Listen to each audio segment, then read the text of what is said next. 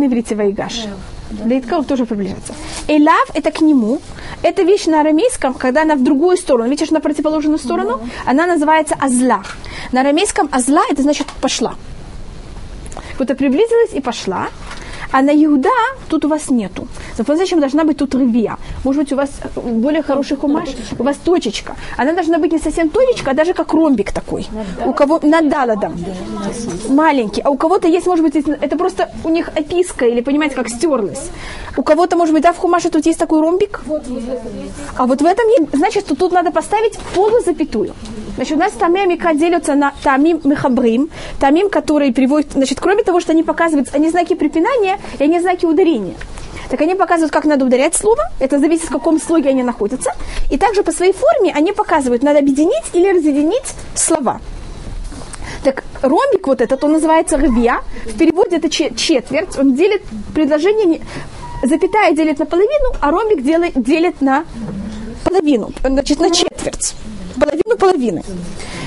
И поэтому называется Ревия. Теперь, как вы знаете, Иуда, он был какой сын Якова?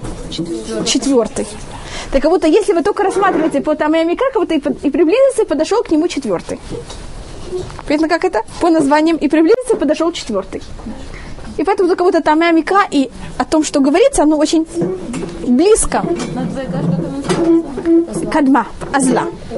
А Иуда – рыбия. Поэтому мы сейчас просмотрим. Э, такая, такая штучка. Би адуни. На адуни вы видите сиголь? Сверху видите такие три точки. Снова полузапятая. И дабер на Авдыха давар бозней адуни. Видите, над адуни две точки. Это называется, если кого-то интересует, э, закев катан, валихар абха. Вы видите, что под ихар и абха снова есть объединения такие? Две, вроде запятые, я должна объединить эти два слова. Авдеха под Авдеха у нас есть э, этнахта, это, дели, это вроде точки такой, или точка запятая. Кехамоха, кефаро. Хамоха я должна сделать снова запятую, кефаро, точка. Понятно немножко как это? Да. Так просто говорят, также знаки препинания, это знаки э, ударения, и добавочно это также рассматривает, каким тоном надо это было произносить. Ноты точно, как ноты. Вся проблема, что я не умею петь вообще. Поэтому я вообще не могу передать, как это надо было э, рассматривать. Но одну недельную главу, которую мы перепрыгнули, может быть, я ее буду, покажу из нее только одну маленькую вещь, которая тоже связ, связана с Тамеямика. А, и, значит, я это беру только как пример. Если я уже хотела что-то показать с Тамеямикра, я уже беру, понимаете, как это, как э, еще одну возможность. Вы помните отношения между Иуда и Тамаром? Как вы думаете, они были Иуда и Тамар? Они относятся одна к другу, один к другому. Равноправно или нет? Даже есть отношения, в которых женщина и мужчина относятся неравноправно один к другому, а есть отношения, в которых относятся равноправно. Идемте посмотрим на уровне Тама Микра, как это происходит. Посмотрите, это Перек Ламет Хет, 38 глава, Пасук Тедзайн, 16 пасук у кого-то, может быть, если кому-то нужен, может быть, с русским переводом хумаш. Там есть, извините, у вас там есть два э, хумаша с русским переводом. Если кто-то хочет. Видите там? Да. Это 38 глава. И там есть еще один такой же. Перек Ламетхет, 38 глава, посук Тедзайн, 16 посук. И сейчас посмотрите, снова то, что я показываю, это только там и Амикра. Это значит, в каком тон, с каким тоном Иуда говорит к Тамару, и на каком тоне Тамар отвечает ему. Теперь, когда мы равноправны, так если человек э, начинает разговор на одном тоне, что я делаю в таком случае, если я равноправна? Как я ему отвечаю? На том же тоне. Он меняет тон, что я делаю? Меняю. Теперь, когда у нас отношения неравноправны, тогда один говорит на одном тоне, а что делает другой? Ну, другом. Посмотрим отношения между Иуда и Тамар. Посмотрите посук Тедзайн, 16-й посук. Слово «и подошел к ней Иуда, и он ей сказал». И он не знал же, что она его, эм, как называется? Невестка. Невестка. И он ей сказал, э, извините, и подошел он, и сошел он с дороги к ней, и он сказал, видите слово «вайомер»? Посмотрите на Вайомер, какие там им. Вы видите, может быть, над Юдом и над Рейшем две такие запятые? Да. Теперь Тамар ему отвечает, что происходит над словом Ватомер? Точно такие же. Точно такие же. И как-то он отвечает, он говорит не каким-то тоном, что она делает? Все таким же. Таким же. Теперь он решает поменять тон, ему это не нравится. Посук Юдзайн. Видите, Закев Гадоль, палочка и рядом две точечки. Как отвечает она ему? Посу... Продолжение этого же посука. Ватомер. Палочка и рядом с ней две точечки. Посук Юдзайн. Видите, ва- Вайомер. Видите, Ватомер? Что? То же самое. Он решит посук Хет. Вайомер. Э, сейчас у нас есть Ревия. Тоже мы уже, с тем, что мы уже встречались. Видите, Вайомер, тут видите точечка, это Ревия. Как она отвечает ему? Ватомер. Видите, то же самое Ревия и на том же самом месте. Понятно, как это? Это, если вы хотите э, давать уроки про шлюмбай, так это одна из вещей, что если кто-то начинает разговор, он должен понять, что на, какой, на какую интонацию начнет разговор, что произойдет. Так ему ответит. А если он будет говорить по-другому, также ответ будет немножко другой. Что это? Да? Да. Только текст, вы даже это не замечаете. А потому что показывает там мимика, также интонация, которая происходила в их диалоге. Так это одна из вещей, которую, когда мы рассматриваем хумаш, с тамиамика, понятно, что мы можем видеть. У нас есть также очень много под... Под этим надо только... Э, есть целые отдельные книги, которые только занимаются тамиамика, и что они добавляют для текста, и как они это все рассматривают. Ну, это было только а, про между прочим. Тут у нас есть, э, это рассматривает Рамбан, э, не здесь, но это говорит в другом месте. У нас тут есть рассказ о том, значит, нам рассказывается, что происходит с Юсефом, когда он находится в Египте. И в конце нашей главы, как вы помните, Яков и все его семейство возьмут и сойдут в Египет. Рассматривает э, Рамбан точно так же, как начался. Первое наше изгнание точно так же будет также наше последнее изгнание. Наше первое изгнание, когда мы сошли в Египет, значит, если мы это рассмотрим очень глобально, не входя в какие-то подробности, что происходит? Есть вражда между кем? Вражда между братьями. И добавочно на этом фоне происходит также голод. Из-за этой вражды между братьями и голодом мы оказываемся в изгнании. Вы согласны? Если это также маю в очень сжатой форме. Вражда между братьями – это первое. Голод – это последняя вещь. И за счет этих двух вещей мы оказываемся в Египте. Теперь Египет нас не захватывает. А мы сами по своему желанию что делаем? Приходим. Приходим и просимся к ним. Рассматривайте, Рамбан, посмотрите, что происходит, когда мы оказываемся под властью римлян. Есть у нас какая более глубокая проблема внутри еврейского народа, что происходит между евреями. Вражда между братьями, то, что называется сенат хинам, ненависть между людьми.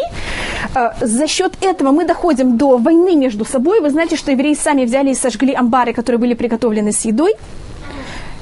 И тогда происходит голод. Римляне, как вы знаете, нас никогда не захватили. А за счет того, что была война между Хорканусом и Аристоблюсом, два сына Шломита Александра, тут есть такая улица Шлом Цион Хамалька, так у него было два сына, которые воевали между собой, видите, ненависть между братьями.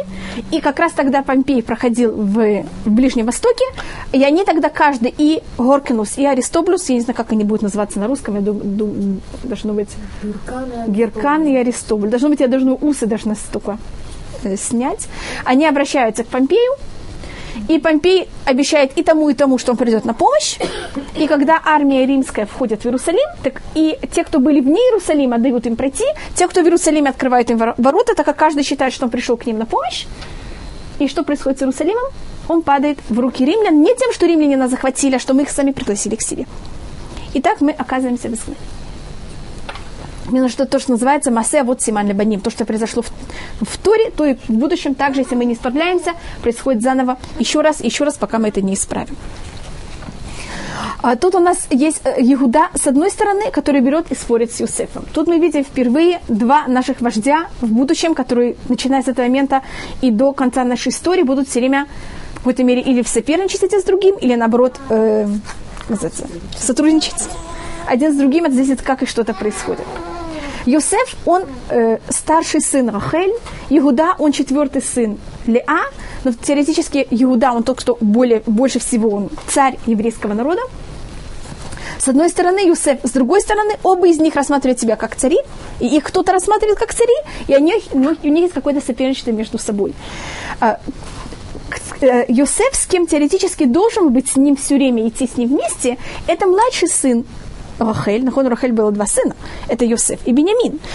Логично было бы, что каждый раз, когда будет делиться царство, и вы знаете, что мы не один раз делимся, у нас за счет этой ненависти, которая в еврейском народе, деление происходит все время, как бы вы поделили два колена и десять колен? Значит, что мы так поделились. Два колена и десять колен на два государства. Так по логике, что кто должен был быть в одном царстве, кто должен был быть в другом. Представляете, что дети Рахель с одной стороны, дети Леа с другой стороны. Интересно то, что происходит. Это Иуда, он вместе с кем? С Бениамином. Это же совершенно нелогично. Бениамин должен был быть теоретически с кем? с Йосефом. Рассматриваешь за счет того, что в нашей главе Иуда был согласен попасть в рабство и отдать все свое во имя Бениамина, так как он защищает Бениамина, заступается за Бениамина, хотя не, не, нет кого его защищать, как вы понимаете. Это же все только испытание. Но так как Иуда, не зная, выдерживает это очень на высоком уровне это испытание, он получает к себе Бениамина. И поэтому с этого момента Иуда и Бениамин никогда не будут расставаться. Они все время будут идти вместе, и это то, что сейчас достигает в нашей недельной главе э, Иуда. А почему это так важно? И о чем тут вся... Если видите, тут Юсеф хочет к себе Бениамина, Иуда хочет к себе Бениамина. Значит, если мы рассматриваем на очень на уровне того, что происходит именно в этой нашей недельной главе, на уровне того, что происходит, это Юсеф хочет взять и возвратиться назад домой. Но вы знаете, что мертвым людям есть место или нет места. Если кто-то умер, кто-то исчез. Потом он вдруг приходит и говорит, здравствуйте, а я жив. Для него есть место? Или обычно кто-то уже занял его место? Сейчас Юсеф хочет этим возвратиться назад в, в, в свою семью. И он хочет проверить, осталось его место в семье или оно уже заполнено, так что если он придет, он будет мешать, он уже не будет никому помогать. И поэтому он пробует рассмотреть, что произошло, что они рассказали отцу, насколько они будут согласны его принять. И он это пробует на, на Бениамине, потому что теоретически та же самая ненависть, которая теоретически должна была быть против него, она, если мы рассматриваем по качествам, должна была перейти также Бениамину. И если братья будут заступаться за Бениамина, что это показывает, что у них и будет также место для Юсефа. Если они не заступаются за Бениамина, то же самое будет с Юсефом. И поэтому он их провоцирует для того, чтобы посмотреть, как они его воспримут. Насколько они будут за него заступаться, они же тут все время говорят, мы не можем потерять Бениамина, потому что его брат уже исчез. И поэтому Бениамин так дорог не только потому, что он Бениамин, а потому что он единственный, кто остался от Рахель, и так как его брата нету. А его брат, как вы понимаете, это Юсеф, и поэтому если Юсеф так дорог, его отсутствие настолько важно, тогда также есть место для Юсефа взять и возвратиться назад. Если мы посмотрим на еще более глубоком уровне, тот вопрос, кому будет принадлежать Бениамин, когда мы говорим между Юсефом и между Иуда, как вот это, если в будущем, как вы знаете, мы все время будем делиться на части, и что пройдет с Бениамином, вы знаете, может быть, что храм будет построен только на территории Бениамина. И в будущем, когда будет деление между двумя царствами, вопрос, на кого территории будет храм. Юсеф говорит, что на кого территории должен быть храм? На его. На его. А что говорит Иуда? на моей. И знаете, что Иерусалим, он находится на территории между Иуда и между Бениамином. И граница Иерусалима проходит, граница между этих двух колен проходит в середине Иерусалима. Что это? Действительно, значит, э, вот место храма, три четверти места храма были на территории Иуда, одна четверть примерно, четверть, треть была на территории Бениамина. Но все, все све- храм и все святые вещи были на территории Бениамина. Три четверти жертвенника были на территории Бениамина, и только одна четверть, одна маленькая часть была на территории Иуда. И то, что это все получает, это за счет вот этой главы. Все святые предметы были у Бениамина? Да. А большая территория Иуда? У Иуда. Двор был у Иуда. А храм жертвенника были у Бениамина. И вот, а граница сама проходила в храме на, над самом жертвеннике. А как была известна граница? Что она была? Э, все же это приношение можно было только э, делать на территории Бениамина, и было запрещено это делать на территории Иуда. И поэтому та часть э, жертвенника, которая была на территории Иуда, на ней не приносили жертву. Поэтому было так важно, что на чем, потому что только на территории Бениамина могут приносить жертву. Теперь почему это, чем особ Бениамин этим, это что Бениамин, он единственный из всех 12 колен, который родился в Израиле. И поэтому храм может быть только построен на том, кто родился в Израиле, у него есть полная святость, он также последний, кто рождается. А, так это только то, что я хотела рассмотреть э, глобально, только чтобы мы поняли, то, о чем тут спор. Э, как вы знаете, Иуда, э, Йосеф обвиняет братьев, что они кто такие? Шпионы. Если мы рассматриваем, как рассматривает э, Рамбан, что-то показывает о будущей нашей истории, в чем всегда обвиняют евреев? Скажите, скажите мне, пожалуйста, в шпионаже? Да. Обвиняют в том, что мы хотим всех взять, всех захватить. Если мы это переносим на другом уровне, так вы знаете, что нас также будет посланы потом, когда мы будем в, выйдем из Египта и будем в пустыне, будут посланы 12 посланников. 10 из них будут плохие, а два будут хороших. Помните? И когда Иосиф говорит, вы плохие Мараклим, вы плохие разведчики, или как называется, шпионы. Иуда говорит, нет, нет, а я хороший. Вы знаете, кто был эти посланник Иуда? Калев. А Йосеф говорит, он тоже был хороший, от Йосефа же был послан Иешуа. Поэтому понятно, как это против Юсефа, только может кто говорит, что он тоже в какой-то мере правильный разведчик, это только Иуда, а все остальные братья не в состоянии вообще в этом участвовать. Но это только э, со стороны. Теперь то, что у нас в нашей главе еще просматривается, мы э, говорим о том, рассматриваем о том, что Иуда, он вождь. Теперь мы не видели, э, значит, Иуда как Иуда, как личность, она, он только сейчас начинает у нас как-то проявляться. Если вы просматривали Паршат Вайце, и даже в Паршат, Паршат Вайшлах вы Иуда вообще не видели. Значит, он один из детей, которые рождаются, и он никак не проявляется. Рувен как-то проявляется. Иуда там не проявляется вообще никак. Иуда проявляется первый раз, когда продается Юсеф. Теоретически, когда хотят убить братья Юсефа, тогда что говорит Иуда? Зачем его продавать? Идемте, э, зачем его убивать? Идемте его продать. И братья дослушаются Иуда и продают Юсеф. Так они его послушались. Потом Иуда, и это особость его, за счет чего он становится также царем, это у него понятие э, ответственности. Если мы делаем какой-то поступок, только люди, которые могут брать ответственность за свои поступки, они могут быть царями. Знаете, что партия, которая никогда не ошибается, вы знаете, какая это партия? А если человек делает ошибки, что он может взять и сделать? Я сделал ошибку, я должен ее исправить. И это понятие Иуда. Вы знаете, что такое на иврите леудот? Это и благодарить, и признаваться. И то, что умеет делать Иуда, это признаваться в своих грехах и также исправлять их, стараться как-то что-то взять и изменить. Я тут просмотрю, что и как это происходит, в каких вещах мы это видим. Это было в предыдущих э, главах. После продажи Юсефа он берет и уходит, значит, все продолжают жить в семье, а если видите, он уходит из семьи, и он женится на какой-то женщине, которая описывается, и у него, значит, поэтому он ощущает ответственность за то, что произошло, он не может находиться в семье, он видит, как отец его горюет, для него это просто ужас. Все остальные братья остаются, он не может там находиться. Он ощущает, что почему это все происходит, он виноват, это все из-за него. А, у него рождаются дети, и что происходит с двумя его сыновьями? Они умирают. И это в какой-то мере рассматривается из-за него. Отец оплакивает одного сына. Что делает Иуда? Теряет двух. Вы знаете, что по еврейскому закону, если мы что-то своровали, мы должны заплатить в сколько раз больше? В два раза больше. Теперь потом Иуда, у него есть весь рассказ Тамар. Теперь Тамар ему все отсылает и отдает. И у него есть возможность признаться и не признаться. Что делает Иуда? Признается, зная, что он будет нести очень тяжелый позор.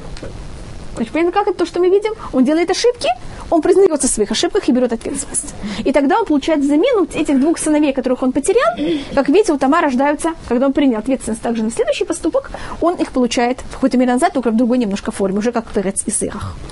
И сейчас, когда братья, значит, они приходят в Египет, там у них есть проблемы с Юсефом, кто может как-то уговорить э, Якова, чтобы он взял и отослал с ним Бениамина? Это только Иуда.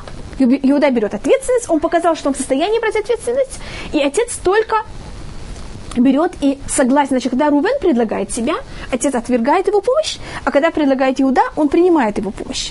Значит, в конце нашей, в предыдущей недельной главе, в Пашат Микец, Рувен полностью прекращает быть первенцем в плане действия и должности. Потому что когда Рувен предложил, что он возьмет Бениамина, что сказал отец? Яков не соглашается дать ему Бениамина. Когда Иуда это предлагает, Яков соглашается. Из этого момента, кто будет у нас вождь, это Иуда. И когда происходит то, что происходит, что делает Иуда? Он сейчас берет, спорит с Юсефом, и он согласен, что сделать? Превратить себя в раба, только чтобы Бениамин возвратился в Египет, э, в Израиль, как он и договорился с отцом. Бениамин примерно 30 лет. У Бениамина 10 детей. Значит, мы это рассматриваем какого-то маленького мальчика, который, он, понятно, как это с ним все время, он там ничего не говорит. Значит, помню, я вам рассказывала, что драгоценный камень Бениамина у каждого из наших э, из колен у него же был камень в Хошине, то, что был на груди, на груди главного Кугена, и название камня Бениамина – это Ешфы. Знаешь, что такое на иврите? Ешфе, может быть, яшма, кто считает. На эти слова можно, знаете, поделить на два слова. Такая вещь наз... И если я делю это на два слова, это называется нотрикон. Нотрикон – это когда мы берем слово и делим его на два. Это не случайная вещь, видите, даже такой вещи есть название. Так если я рассматриваю ешфы как нутрикон, тогда у меня происходит два слова ешпы. Есть рот. Значит, когда люди молчат, что вы считаете? Почему они молчат? Потому что им нечего что сказать. Теперь Бенемин он всегда молчит. Но это не потому, что у него нечего говорить, у него есть очень много что сказать. Но он решает не говорить это. Поэтому вот название камня.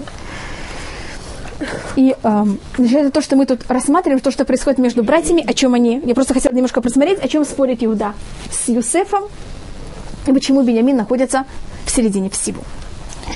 И тогда, конечно, когда Юсеф понимает, что он может здесь возвратиться назад в семью, он тогда берет и признается и говорит, что он Юсеф. Э, теперь, что, э, я не знаю, ли вас интересовало, это тоже была предыдущая глава, почему Юсеф берет и подкладывает ему э, именно бокал? Что он там пробует сделать? Помните, что происходит с Бениамином? Когда он его в мешок берет и кладет бокал вместо денег и говорит, что он своровал, как будто Юсеф, Бениамин своровал этот бокал. Помните весь этот рассказ? Нахон, бедюк. Что это? Да. Нахон. Конечно. Они, он хочет проверить, насколько братья справились. Но почему это делает именно в такой форме? Если помните, до этого Юсеф брал и делал вид, как будто он гадал с помощью этого бокала. Теперь он хочет сделать что такое, как можно сказать, правоподобное это называется? Не, что Подобное. Правоподобное это называется? Подобное. Чтобы это казалось правдивая вещь, чтобы это не казалось как будто ложь. Он хочет также сделать такую вещь, что братья сомневались, Бениамин, может быть, Бениамин все-таки это своровал, а может быть и нет. Теперь если это будет такая вещь, когда братья будут понимать сто процентов, что это неправда, что это просто, как можно сказать, провокация. провокация, им будет достаточно легко взять и заступаться за Бениамина. Йосеф хочет взять и очень услу, услу, усложнить. усложнить это испытание. Так он хочет проверить, насколько они будут заступаться за Бенемина, и для этого он также поймет, насколько он может возвращаться в семью, когда они будут считать, что, может быть, Бенемин по-настоящему это взял и сам и своровал. Какая тут вещь? Так как Йосеф брал и игрался с этим бокалом. Помните, может быть, рассказ, что он брал бокал, извините, на него вот так вот стучал и говорил, а, тебя зовут Рувен, ты самый старший, садись здесь. Тебя зовут Чимон, садись рядом с ним, ты следующий. Понятно, как это и что братьям казалось? Вау, что это такое? Они же знают, что Юсеф продан в Египет. Бениамин, понятно, очень хочет знать, где Юсеф. И если у Юсефа, у Бениамина вдруг оказывается этот бокал, что можно подумать? Что он, что он с помощью этого бокала, может быть, что хотел взять? Узнать, где находится Бениамин. И Гмара даже говорит, где находится Юсеф. Извините, Бенамин хочет понять, может быть, где находится Юсеф. И Гмара даже говорит, что когда они, э, было это найдено, у братьев даже была такая ассоциация, как вы сказали. Я даже сказала, э, вор, сын воришки, так можно сказать, воровки. Помните Рахель, которая своровала Трофим, в котором гадал Лаван? А сейчас Бенямин что ворует? Э, бокал, которым гадает Юсеф.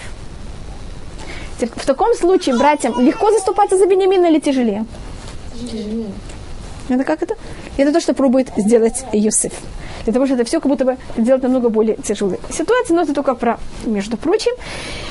И то, что он также хочет Юсеф проверить, это он их, он все время провоцирует братьев, чтобы они взяли и рассказали ему, что же они рассказали отцу.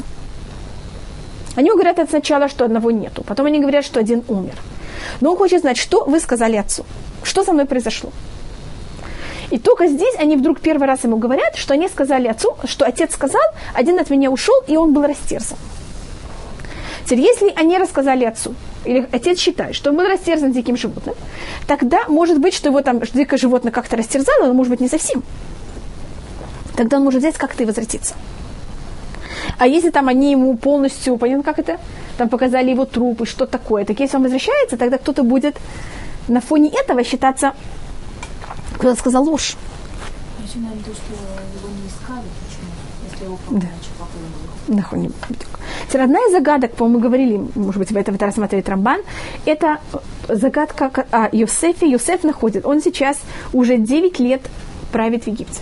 Примерно откуда я знаю, что 9 лет? 7 лет было что? Сыто, сытость. Еще 2 года голод. Значит, весь этот рассказ, он длится примерно 2 года скажем, даже 7 лет. Вы знаете, даже не будем настолько, ну, 8 лет явно, потому что 7 лет голод, еще один, 7 лет э, сытость, еще один э, год э, голод. Юсеф, он второй после фараона. Что Юсеф явно мог за это время сделать? Послать письмо отцу? Поинтересоваться что-то, что-то рассказать? И один из вопросов Танаха это, почему Юсеф этого не делает. Мы когда-то говорили с вами об этом? Или, может быть, вы слышали об этом? Почему есть на этого несколько возможностей? Один из возможностей это, что Иосиф э, боится очень, что если он возьмет и пошлет отцу письмо, здрасте, здрасте, папа, я жив, все нормально, я в Египте. Так есть одна опасность это. Иосиф же не знает, что братья рассказали отцу. Придет такое письмо, папа скажет, что это такое? А вы же мне сказали тут и тут-то. Дорогие братья, что это такое? Признайтесь. И тогда что будет 12 колен, более точно с 11 колен, Яков может их проклять, Хасвахалиля. Он может их прогнать. Иосифа же нет рядом. Иосиф же не знает, что будет происходить в этот момент. И Иосиф боится, что тем, что он возьмет и возвратится в, в, в свою семью, он этим кого возьмет и выгонит из семьи? Всех остальных 11? Это то, что как раз братья подозревали Иосифа. Но Иосиф совершенно не заинтересован в этом. И он хочет возвратиться в семью так, что все остались. Поэтому хочет узнать, что рассказали отцу, что он мог прийти и сказать, чтобы это никак не у Якова, что не было никаких знаков, э, вопросительных знаков. Значит, что если считается, что его там растерзало животное, так может быть, что он был ранен растерзан животным, потом его там кто-то подобрал, понятно, как это? Выходил, и вот когда он был там без сознания, его взяли и продали. Может быть, что такая версия. Так, чтобы никто не был затронут и никто не был виноват. И поэтому Юсеф все время ждет, чтобы они ему сказали что, чтобы он мог знать, как он может здесь возвратиться. Есть это еще многих, значит, в, в, э, слово это уже очень больших сложностей со стороны Юсефа. Э, есть мнение, кто послал Юсефа в Шхем, к братьям? Яков. Теперь Яков знал, что братья ненавидят Юсефа. Так если он их послал к нему, значит, что может быть? А потому что мы знаем, что когда он, Иосифу снили сны, он взял и накричал на, на Юсефа перед братьями, так как он знал, что из-за него братья завидуют Юсефу. А, говорится о том, что и отец на него накричал, что эти сны глупые, которые тебе снятся, но сам отец взял и хранил эти сны, потому что он знал, что они правдивы. Так мы видим, что перед братьями, что он делает на них? Он кричит на Иосифа, значит, не то, что кричит, но как будто бы говорит ему, что это, это глупые сны какие-то. А с другой стороны, он берет его и шлет его к братьям. Поэтому какой может быть вопросительный знак Юсефа? какой стороны, где находится Яков, одно, это одно из комментариев спорно рассматривает, что поэтому Яков настолько переживает, что он рассматривает себя виноват в том, что произошло, потому что он же знал, что происходит в отношении братьев, и он все равно послал Юсеф. Здесь вопрос Якова, есть вопрос самого Юсефа, что произошло и почему это происходит. Зачем действительно послал? Можно было послать слугу, была... Э, этим показать доверие братьям, и, может быть, этим снять, вы знаете, как это? Когда показывают кому-то доверие, это, наоборот, снимает трение, напряжение. Эм, есть, есть много объяснений, почему Яков это делает. Мы дальше смотрели, что это было сделано, что-то Всевышний взял и сделал так. Кого-то такую глупость. Специально для того, чтобы произошло продажа Иосифа. Говорится, э, что Яков взял и послал Иосифа Меэмек Хеврон, из долины Хеврон. Можете это проверить, это в Паршат Ваеша, две, недели, э, две недельные главы до этого. Вы были в Хевроне? Хеврон находится в долине? Там горы, Там горы. Спрашивают, значит, из долины Хеврон. Должна быть из горы Хеврон. Хеврон очень высокие горы. Рядом с Хевроном так одна из самых высоких, одна из самых высоких гор, которые находятся в, в иудейских горах, это Хальхуль. Говорится, почему говорится из долины Хеврон? Меица амука меотоши кого бы Хеврон. Из глубокой замысла того, кто похоронен в Хевроне. Это в переносном смысле. Потому что, как вы знаете, кто первый, кто был похоронен в Хевроне, кто купил Хеврон, Марата Махпуля, это же был Авраам. А Всевышний обещал Аврааму, что его потомки что не будут. 400 лет в изгнании, для того, чтобы исполнить это, Всевышний берет и делает вот такую нелогичный поступок у Якова. Это еще одно объяснение. Значит, есть очень много версий, почему Яков это делает. Есть еще одно объяснение, почему Иосиф это не делает и не посылает письмо. Это так, как ему же Всевышний дал код такой. Всевышний дал ему сны. И Иосиф понимает, что он должен ждать, пока что будет... Для чего Всевышний ему рассказал эти сны заранее? Значит, у него есть обязанность исполнить эти сны. И поэтому ничего не делает, пока сны не исполняются. Как сны исполняются, тогда он уже знает, что может брать и как-то действовать. И тогда а, Йосеф берет, и, должно быть, вы слышали эти мидрашим, есть очень красноречивые мидрашим, которые описывают, как Йосеф рассказывает братьям о том, что он Йосеф, и как это все происходит, как происходит весь этот диалог между Йосефом и Иуда. Вы читали об этом или слышали, как они там пробуют э, братья разрушить, там э, кто-то пинает э, стул, э, престол из мрамора, и он рассыпывается.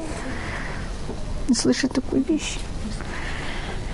Иуда тут начинает очень-очень э, нервничать. У Иуда было много одежд, и когда он был в таком э, тяжелом состоянии, у него был волос, который вставал и пробивал все одежды. И когда Иосиф это видит, он понимает, что он находится в тяжелом положении. И тогда Иуда берет по Мидрашу и шлет Нафтали, это своего брата, чтобы они посмотрели, сколько есть районов или кварталов в столице Египта. И они уже начинают делить все, все кварталы между собой, кто что разрушит. И как они это все решат, для того, чтобы Бениамина возвратить назад, что если им не дадут по-хорошему, понятно, как это они возьмут Бениамина силой. Как это было с Дина, сейчас повторить то же самое, только уже в Египте, а не в Шхеме. И тогда э, Иуда начинает, когда он говорит, как я могу взять и возвратиться к отцу? Я даже ему ничего не смогу сказать, только отец увидит, что нет Бениамина, отец умрет на месте. Я же не могу даже подойти к нему. И от его крика рассматривается, рассказывается, что все зубы у, как называется, у египтян, у стра, страж, стражников, стражников, стражников э, фараона взяли и выпали. И там э, значит, Иуда брал там что-то, сделали, там что-то разрушилось. И Юсеф уже боится за свою жизнь, потому что он понимает, что еще немножко понятно, что это подойдет дело к нему. Он же тот, который все это не разрешает. И тогда он просит своего сына Манаше, и Манаше там берет и пинул что-то, и тоже это рассыпалось, и он говорит, о, это похоже на, нашего, на наше семейство. Значит, я вижу, что тут что-то такое странное происходит. И, э, и тогда, потому что Юсеф тут очень задевает Иуда.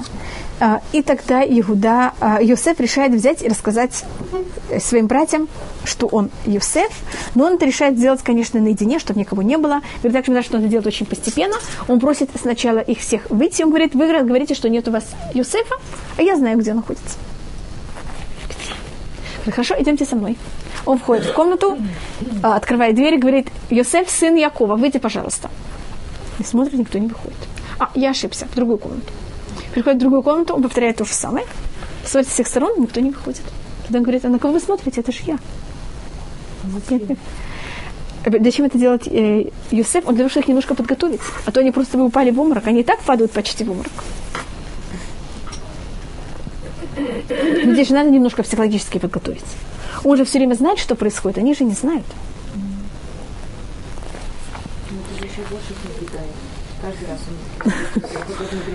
Да, ну один, это немного раз, понимаете, как они понимают, что еще немножко хотя бы выйдет, это у них понятно, как это, это хотя бы в каком-то подсознании происходит. А так, если вдруг он говорит, что он Юсеф, понятно, что с, с ним могло произойти. И тогда говорится, что когда он говорит, что он Юсеф, и что ему говорит? «Э, Вайомер Юсеф, и сказал Юсеф своим братьям, они Юсеф, я Юсеф, а Ода Вихай, жив ли еще мой отец? Вло яхло ихав ланот то киневалу панав. И не могли бы братья ответить ему, так как они взяли и испугались от него.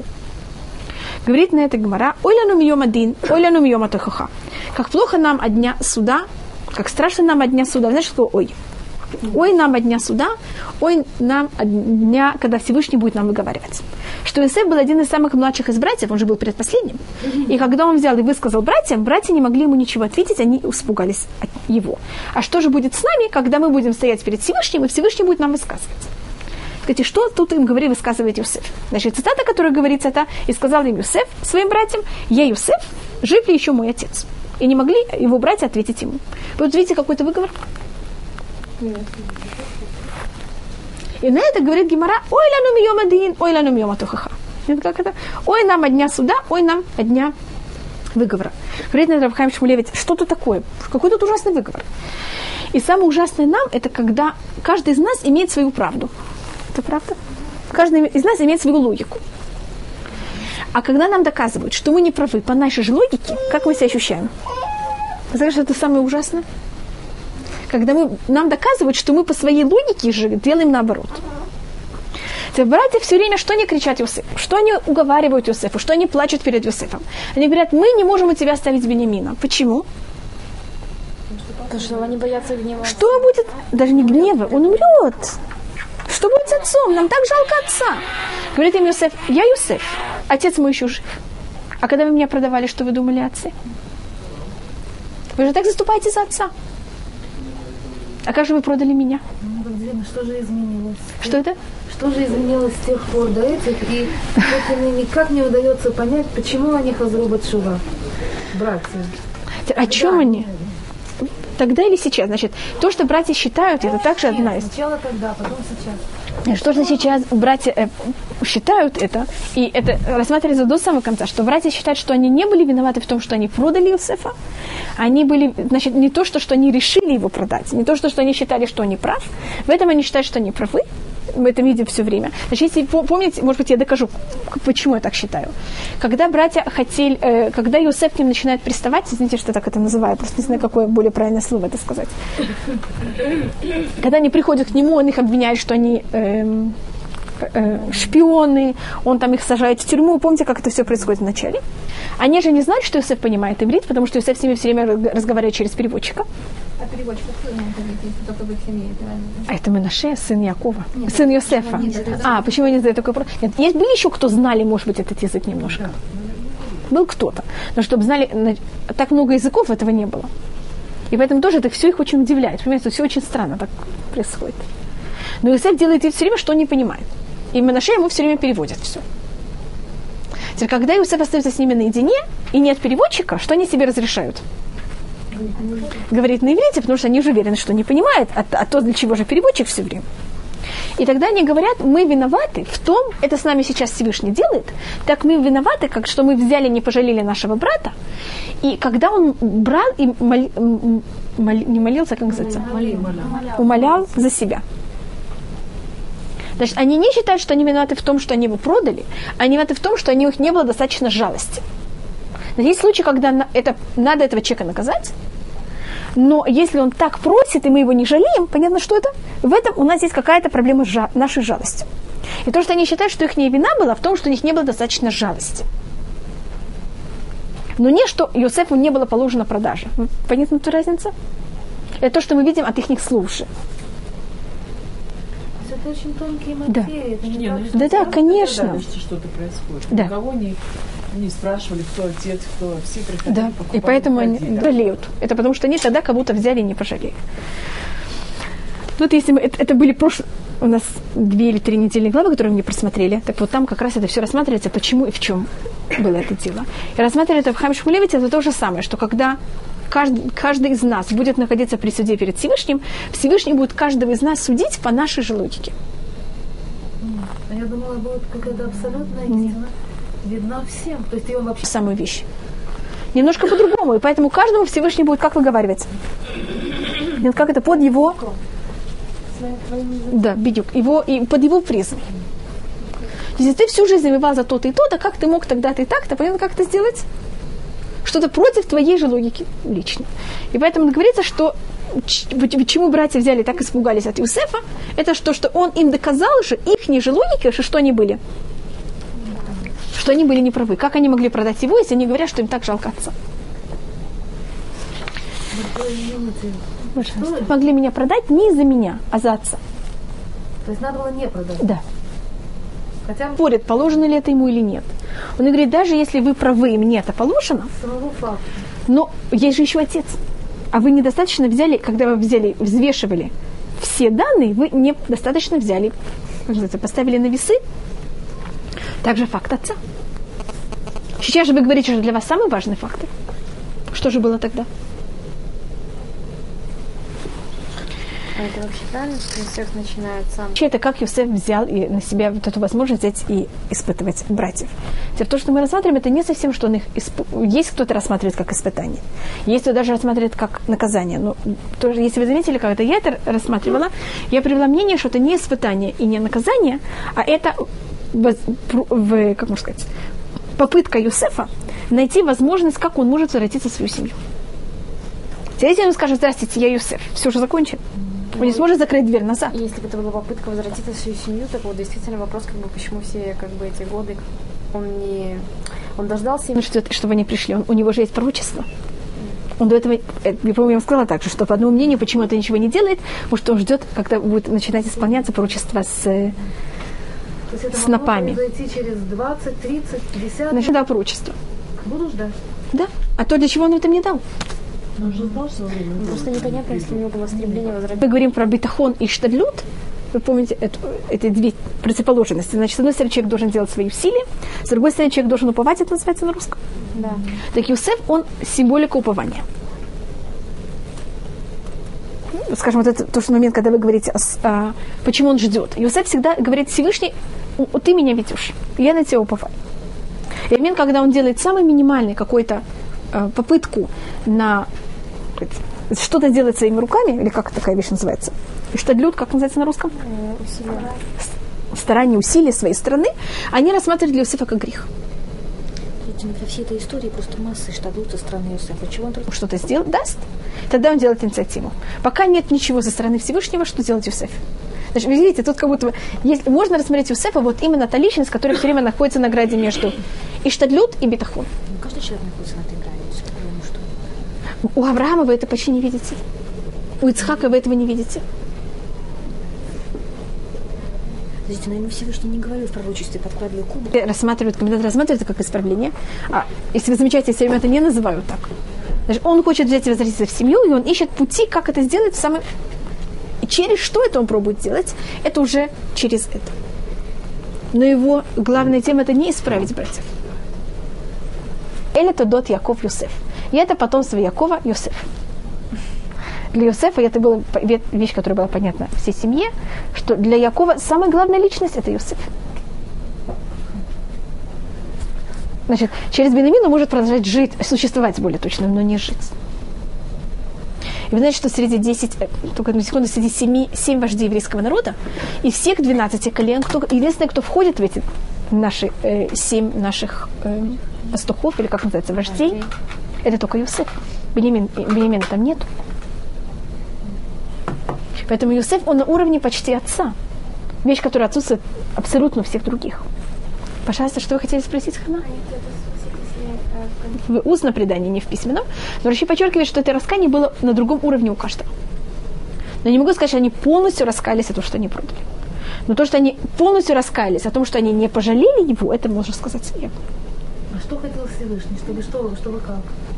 в какой-то мере самостоятельный, и он не зависит совершенно от как будто бы от хода истории. Как будто ход истории происходит без того, что человек как-то в это э, замешан, и мы не ощущаем, насколько нас Всевышний кого-то заставляет в какую-то сторону идти. А мы как будто почти все время в нашей жизни что ощущаем? Что мы сами все выбираем. А на самом деле. Да. В в- не на, на самом деле, но в какой-то мере. Теперь есть случаи в нашей жизни, и это рассматривает Гемора в, э, в э, Мидраш также в нескольких местах. Почти все время мы рассматриваем, что у нас выбор совершенно свободный. Но как раз в этих случаях продажи Юсефа, то, что происходит с Иуда и Тамар. Мидраш говорит, что это были случаи, когда Всевышний кого-то вмешался и сделал так, чтобы, были, чтобы люди поступали совершенно против своих характерных с- своего характера. Бывает, вы ведете себя, вот вы никак, никогда себя так не ведете. И вдруг вы совершенно не можете объяснить, как и что, и что вас потянуло, я не знаю, там, за язык или за руки, или непонятно за что. И вы сделали совершенно для себя нехарактерную вещь. Ну, ну, абсолютно, это просто не вы. И приходите домой и говорите, ну как это могло произойти? Ну это не, не- не я это сделала. Было у вас такие случаи? Знаете, что я тогда- Значит, понятно, что это может быть в хорошую сторону, не обязательно плохую. Я тут не хочу, понятно, как это. Так есть случаи, когда кого-то выбор, он у нас с одной стороны как будто бы есть, но с другой стороны не, не, не совсем наш. И рассматривая, что, что происходит с братьями, говорит Гимара на это, что это был поступок, который был, не подходил совершенно для братьев. Но Всевышний, сейчас Всевышний обещал Аврааму, я не знаю, ли обещать это правильное слово, что его потомство будет 400 лет в Египте. 400 лет в изгнании. Не совсем в Египте это я добавила это слово. А Яков, потомок и Авраама, который должен это взять и исполнить, сидит в Израиле, не хочет никуда двигаться. И говорит, нет, я не пойду в Египет, мне не хочется. Теперь, когда у вас есть корова, вы хотите ее куда-то потащить, она не идет. Вы знаете, что делают? Берут ее теленка. И что делает корова? Бежит. Говорит Медраш Яков должен был сойти в Египет. Мишель Шалаот Шель Барзель. Он должен был взять и сойти в Египет в железных цепях. Какое-то в изгнании. Понимаете, как, как берут рабов, как берут э, пленников. Значит, он должен был сойти, надо было заставить сойти, он не хотел. И должна была быть какая-то война или что-то, и он должен был сойти вот в такой форме. Всевышний его жалеет. И что он делает для этого? Берет Юсефа, посылает его в Египет. И тогда Якову нет у него выхода, это конец нашей главы. Яков берет и сам сходит в Египет. Теперь для того, чтобы эта вещь произошла, понятно, что происходит с братьями. Так были какие-то трения, но чтобы такие великие люди взяли и сделали какую ужасную вещь, такой поступок, вот не подходящий совершенно для них. Это Всевышний им подкидывает, так можно сказать. Всевышнего много путей и возможностей. Почему выбран именно это? В течение всей нашей истории, какая, какой наш будет самый ужасный, неправильный поступок? Трение между нами? Нахуй. У братьев это был какой-то мизер. У нас это будет раздуваться, и поэтому уже тут, это, в какой-то мере там это уже начинается на каком-то уровне. Так что от чего зависит? Наша история. Значит, есть случаи, когда кому-то положено наказание. Кто-то себя очень плохо вел. Но есть, с другой стороны, это моя жалость. И если, значит, мы тут, когда мы кого-то наказываем, мы должны взять в счет очень много факторов. В момент, когда мы берем только один фактор, а не берем все остальные, мы делаем ошибку. Делаем что? Ошибку. Это неправильный поступок. Понятно. То есть они жалеют, что они его не пожалели. Пожалели. Значит, Но им- они ведь не жалеют, что они его продали. А это, э, а это, а может быть, это просто следствие того, что они его не Да. пожалели? Конечно, это следствие. Значит, они говорят, даже если ему было положено продаж, но именно когда он так плакал и так просил, чтобы его пожалели, ему в этот момент то, что мы взяли, были жестоки и не пожалели его в этот момент, хотя ему было положено. Это наш грех. Понимаешь, понимаете, просто тут рассматриваю также о том, как мы должны себя правильно вести. И, может быть, самый конец это Яков решает сойти в Египет. Тут у меня уже даже нет времени просмотреть, что и как это а, происходит. И вы, должно быть, знаете, что Иосиф, э, когда, он, когда Яков сходит в Египет, рассказывается, что Иосиф падает к нему на шею, Иосиф плачет. Иосиф, это, Иосиф и Яков – это личности, которые плачут. Иосиф, Рахель, Яков и, и Бенямин, они плачут. Леа плакала. Но Леа плачет в устном предании, а не в письменном. В письменном она никогда не плачет. Рахель, Яков, Юсеф и Бенямин, они все время плачут, а больше всех, кто плачет, это Юсеф. Если вы заметили, когда вы читали, он все время плачет. Теперь почему, если это можно сказать, почему это так? Так как Юсеф, он первый, кто находится в Египте, он начинает наше изгнание. Он первый, кто находится вообще в изгнании. И понятно, что если он находится в изгнании, какое понятие изгнания? Это плач. Он плачет, когда он там находится, когда его продают, он плачет в течение своего изгнания. И когда он избавляется, это также такая радость, которая переходит все грани, и он также плачет. И когда Иосиф, Яков сходит в Египет, и Иосиф с ним встречается, вы должны знать, что описывается, что Иосиф упал к нему на шею, Иосиф плакал, а Якове ничего не говорится, так как по преданию, что Яков в это время говорил «Шма». Значит, Яков отдает абсолютно все Всевышнему, даже в самый такой, в какой-то мере для него, самый трепетный момент его жизни. А- Описывается также, говорит, мы, мы, по-моему, говорили о том, что такое шея, вы помните? Что это храм? Вы говорили с вами несколько раз.